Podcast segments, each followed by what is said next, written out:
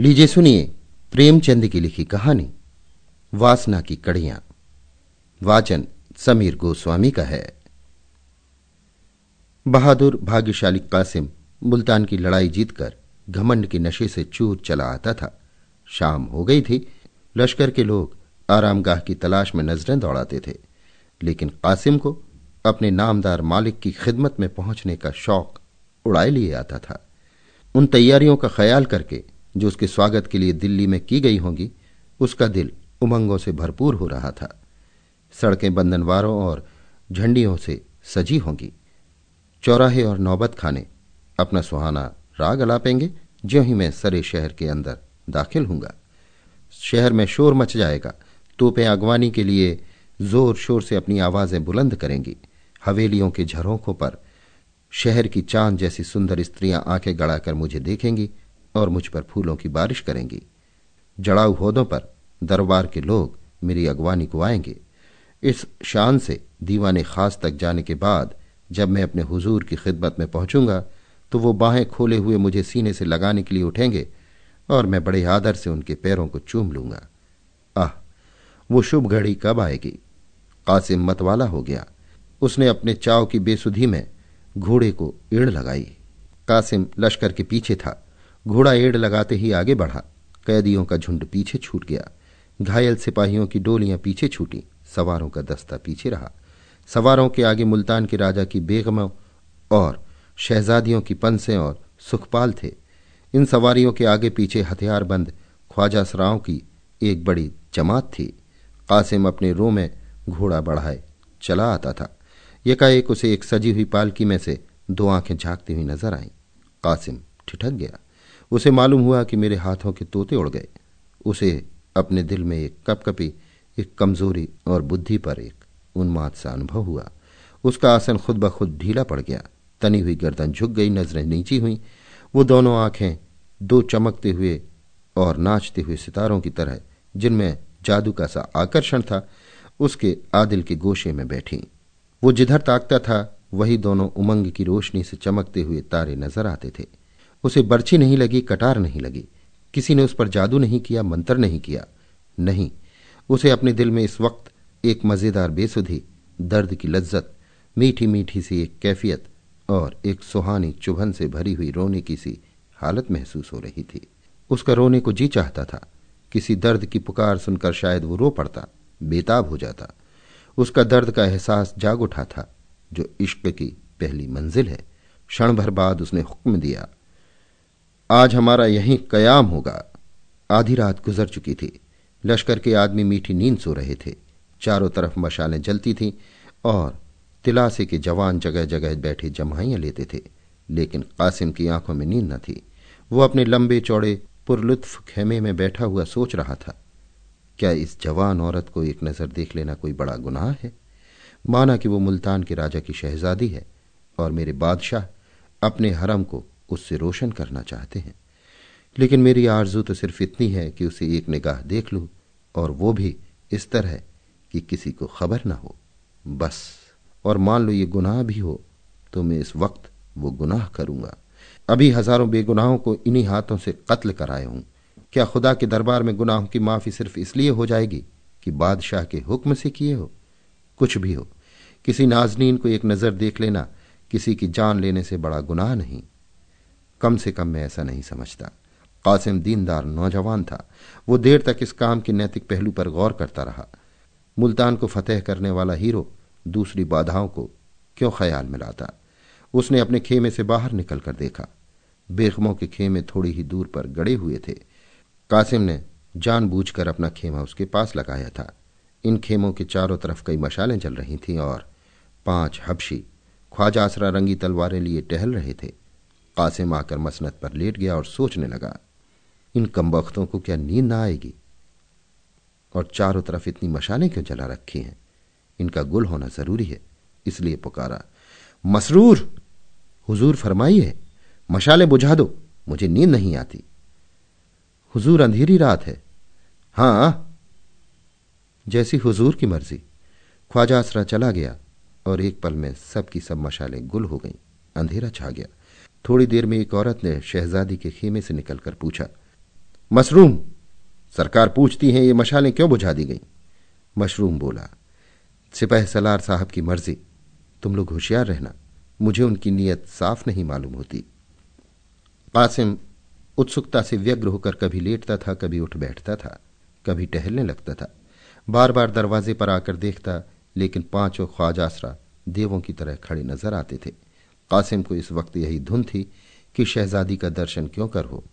अंजाम की फ़िक्र, बदनामी का डर और शाही गुस्से का खतरा उस पुरजोर ख्वाहिश के नीचे दब गया था। घड़ियाल ने एक बजाया। कासिम यो चौंक पड़ा, गोया कोई अनहोनी बात हो गई। जैसे कचहरी में बैठा हुआ कोई फरियाद अपने नाम की पुकार सुनकर चौंक पड़ता है। ओहो, तीन घंटे में सुबह हो जाएगी, खेमे उखड़ जाएँगे, लश्कर कूच कर देगा, वक्त तंग है। अब देर करने की हिचकिचाने की गुंजाइश नहीं। कल दिल्ली पहुँच जाएँगे। अरमान दिल में क्यों रह जाए? किसी तरह इन हराम खोर ख्वाजा को चकमा देना चाहिए। उसने बाहर निकलकर आवाज़ दी, मसरूर, हुजूर फरमाइए। होशियार हो ना। हुजूर पलक तक नहीं झपकी। नींद तो आती ही होगी। कैसी ठंडी हवा चल रही है। जब हुजूर ही ने अभी तक आराम नहीं फरमाया तो गुलामों को क्यों कर नींद आती? मैं तुम्हें कुछ तकलीफ़ देना चाहता हूँ। मैं तुम्हें कुछ तकलीफ़ देना चाहता हूँ।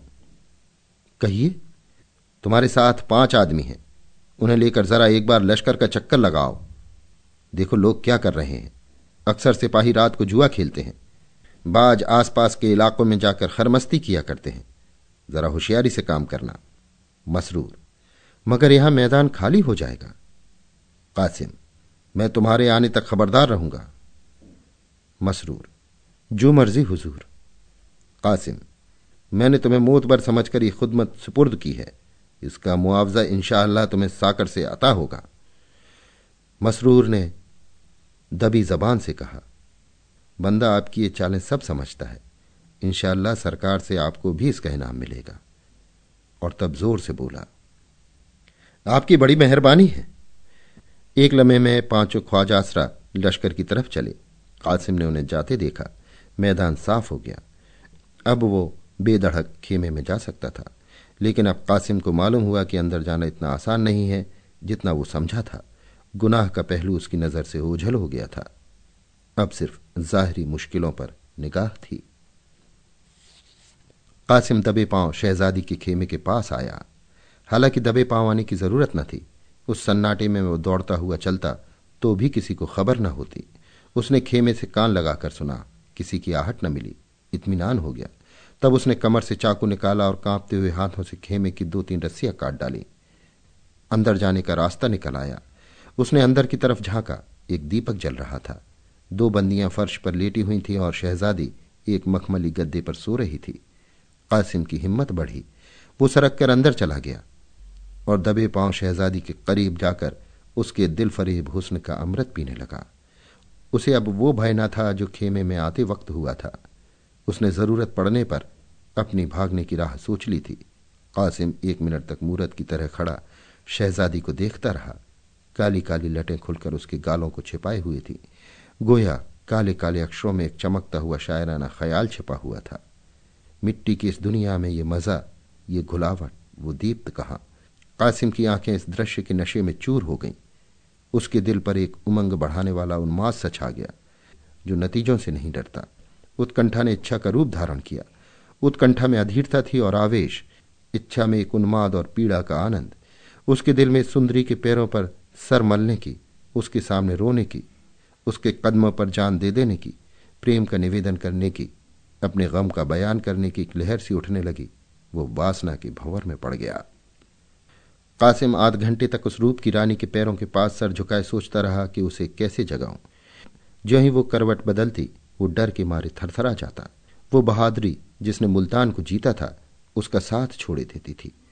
एकाएक कासिम की निगाह एक सुनहरे गुलाब पोष पर पड़ी, जो करीब ही एक चौकी पर रखा हुआ था। उसने गुलाब पोश उठा लिया और खड़ा सोचता रहा कि शहजादी को जगाऊं या न जगाऊं। सोने की डली पड़ी हुई देखकर हमें उसके उठाने में आगा पीछा होता है। वही इस वक्त उसे हो रहा था। आखिरकार उसने कलेजा मज़बूत करके शहजादी के कांतिमान मुखमंडल पर गुलाब के कई छींटे दिए। दीपक मोतियों की लड़ी से सज उठा। शहजादी ने चौंक कर आँखें खोली और कासिम को सामने खड़ा देखकर फ़ौरन मुँह पर नकाब खींच लिया और धीरे से बोली, मसरूर मसरूर? कासिम ने कहा, मसरूर तो यहाँ नहीं है, लेकिन मुझे अपना एक अदना जांबाज खादिम समझिए। जो हुक्म होगा उसकी तामील में बाल बराबर उज्र ना होगा। शहजादी ने नकाब और खींच लिया और खेमे के कोने में जाकर खड़ी हो गई। कासिम को अपनी वाक शक्ति का आज पहली बार अनुभव हुआ। वो बहुत कम बोलने वाला और गंभीर आदमी था। अपने हृदय के भावों को प्रकट करने में उसे हमेशा झिझक होती थी, लेकिन इस वक्त शब्द बारिश की बूंदों की तरह उसकी जबान पर आने लगे। गहरे पानी के बहाव में एक दर्द का स्वर पैदा हो जाता है। बोला, मैं जानता हूँ कि मेरी गुस्ताखी आपकी नाजुक तबीयत पर नागवार गुजरी है। हुजूर इसकी जो सजा मुनासिब समझे, उसके लिए ये सर झुका हुआ है। आह, मैं ही वो बदनसीब काले दिल का इंसान हूँ, जिसने आपके बुज़ुर्ग बाप और प्यारे भाइयों के खून से अपना दामन नापाक किया है। मेरे ही हाथों मुल्तान के हज़ारों जवान मारे गए। सल्तनत तबाह हो गई। शाही खानदान पर मुसीबत आई और आपको ये स्याह दिन देखना पड़ा। लेकिन इस वक्त आपका ये मुजरिम आपके सामने हाथ बांधे हाजिर है। आपके एक इशारे पर वो आपके कदमों पर निछावर हो जाएगा और उसकी नापाक ज़िंदगी से दुनिया पाक हो जाएगी। मुझे आज मालूम हुआ कि बहादुरी के पर्दे में वासना आदमी से कैसे कैसे पाप करवाती है। ये महज लालच की आग है। राख में छिपी हुई सिर्फ़ एक कातिल जहर है। खुशनुमा शीशे में बंद। काश मेरी आँखें पहले खुली होती तो एक नामवर शाही खानदानी और खाक में न मिल जाता। पर इस मोहब्बत की शमा ने जो कल शाम को मेरे सीने में रोशन हुई। इस अंधेरे कोने को रोशनी से भर दिया। ये उन रूहानी जज्बात का फैज है, जो कल मेरे दिल में जाग उठे, जिन्होंने मुझे लालच की कैद से आज़ाद कर दिया।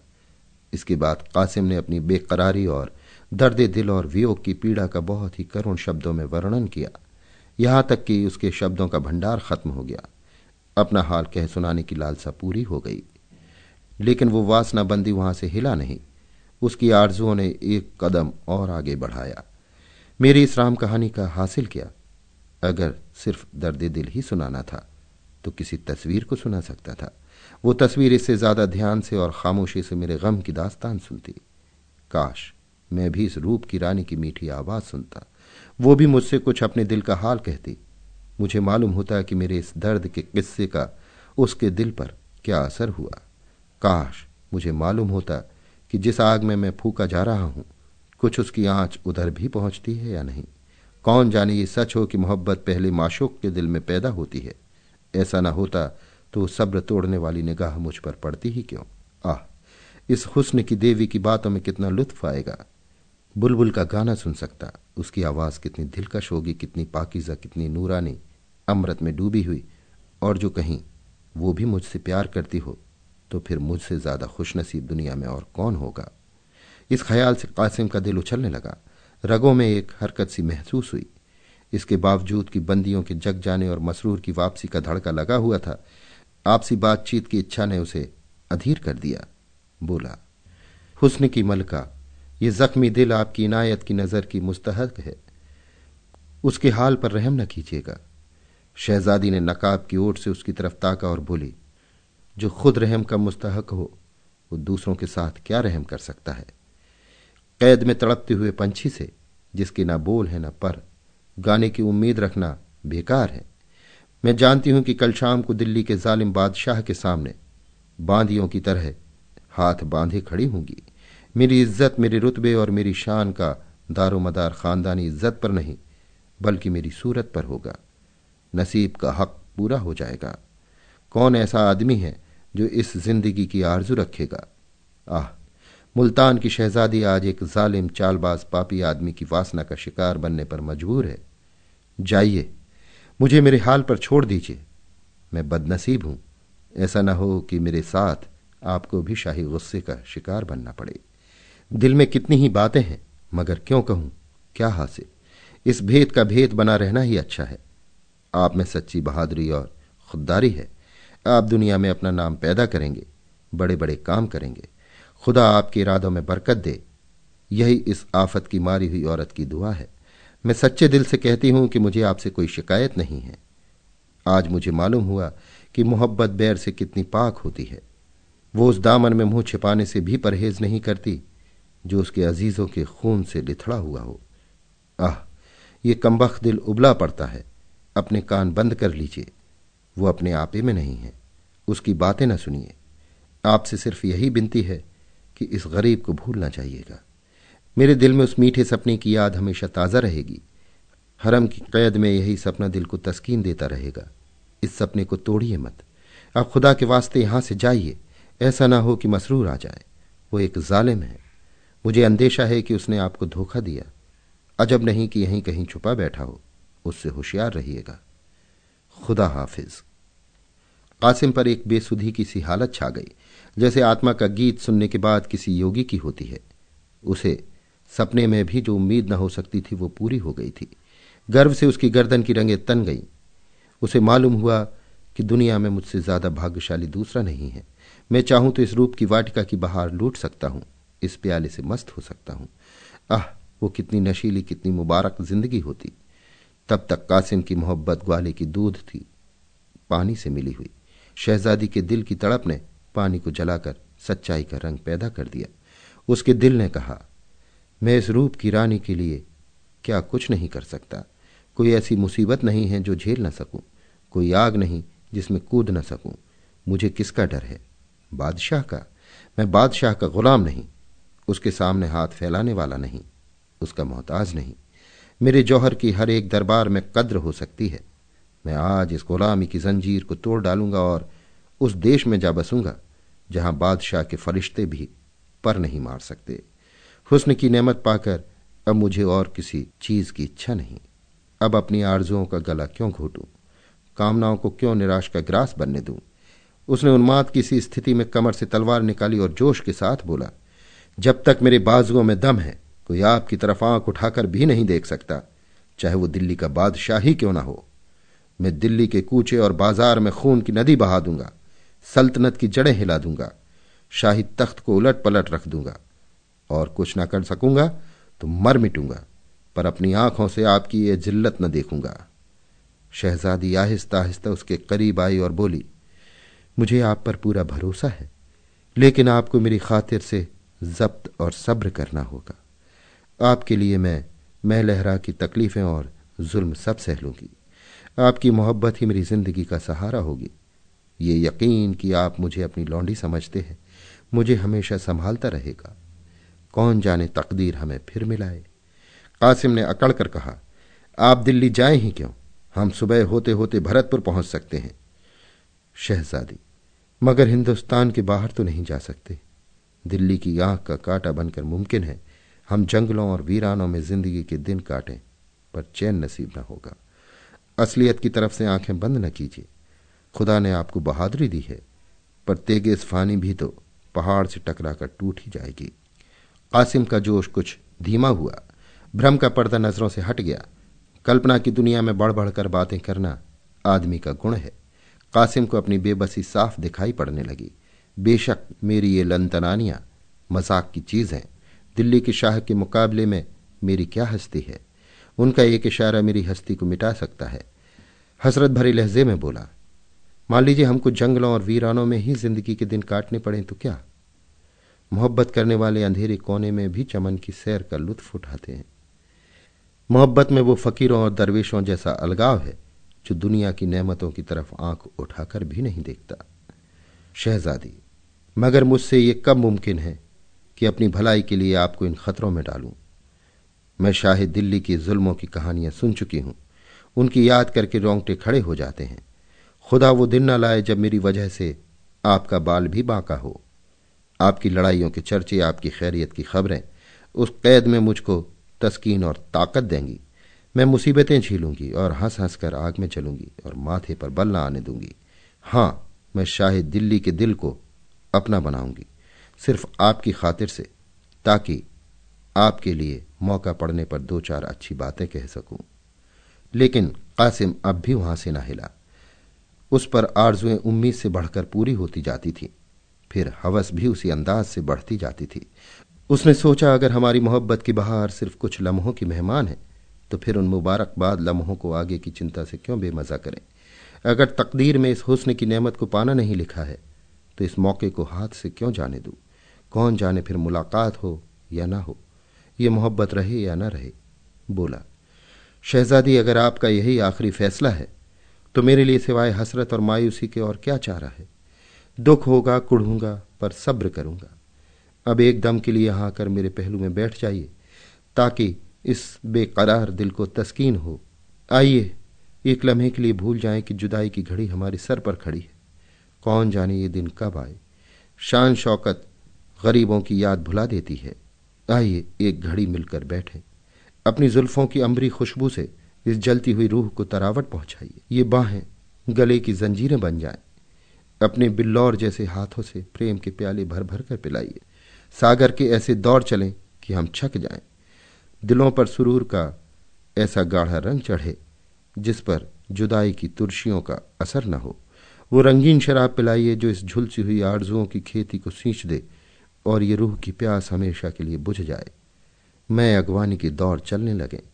शहजादी की बिल्लौरी हथेली में सुर्ख शराब का प्याला ऐसा मालूम होता था, जैसे पानी की बिल्लौरी सतह पर कमल का फूल खिला हो। कासिम दीनों दुनिया से बेखबर, प्याले पर प्याले चढ़ाता जाता था, जैसे कोई डाकू लूट के माल पर टूटा हुआ हो। यहाँ तक कि उसकी आँखें लाल हो गईं, गर्दन झुक गई, पी पी कर मदहोश हो गया। शहजादी की तरफ़ वासना भरी आँखों से ताकता हुआ बाहें खोले बढ़ा कि घड़ियाल ने चार बजाए और कूच के डंके की दिल छेद देने वाली आवाज़ें कान में आईं। बाहें खुली की खुली रह गईं। लौंडियाँ उठ बैठी। शहजादी उठ खड़ी हुई और बदनसीब कासिम दिल की आरजुएँ लिए खेमे से बाहर निकला, जैसे तकदीर के फौलादी पंजे ने उसे ढकेल कर बाहर निकाल दिया हो। जब अपने खेमे में आया तो दिल आरजुओं से भरा हुआ था।